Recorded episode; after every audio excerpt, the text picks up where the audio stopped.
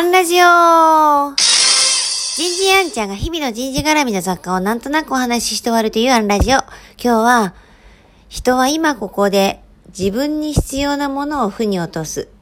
こんなテーマでお話ししてみようと思います。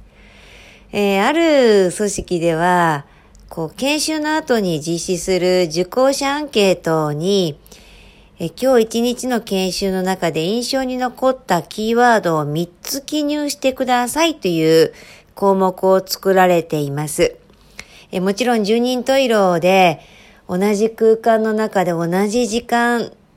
同じ経験をしても全く違うことを書く。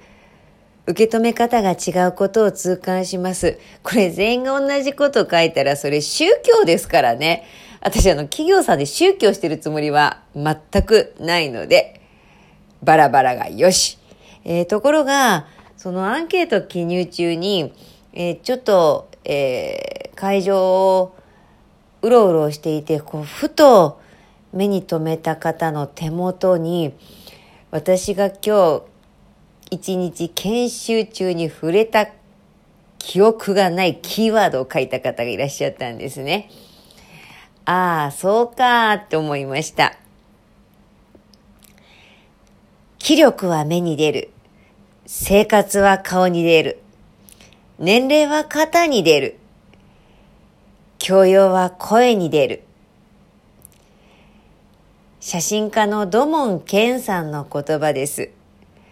私あの、レジメに空白ができたら、まあ、空白の美っていうのもあるので、それをそれで活かしたらいいんですけれども、こう自分の好きな言葉、偉人の言葉を抜粋して散りばめているんですね。直接研修に触れるような言葉じゃないんですけど、でもそこからの引用だったんです。なんかこうそういうのもすごく嬉しくて、決してこう私が研修で伝えたことだけでもないし、レジュメに書いてあることだけでもないし、レジュメをすべて触れる必要はないし、でもこう、レジュメの文字と、えー、コンテンツと私の、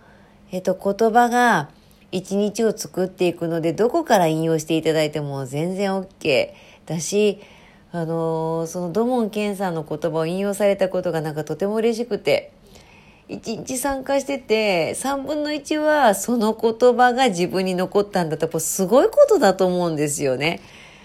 で、こう、ちょっと嬉しくなって声をかけたんです。これを引用してくださったんですねって。そしたらその方は、いや、この言葉、職場のパソコンに貼っときます。今日この言葉に出会えてよかったですって。本当にどんな出会いがあるからわかんないから、こういうことを続けたいなって思いました。ちなみに土門健さん、私大好きな本があって、死ぬことと生きることという本。よかったら検索してみてください。今日はここまで。次回もお楽しみに。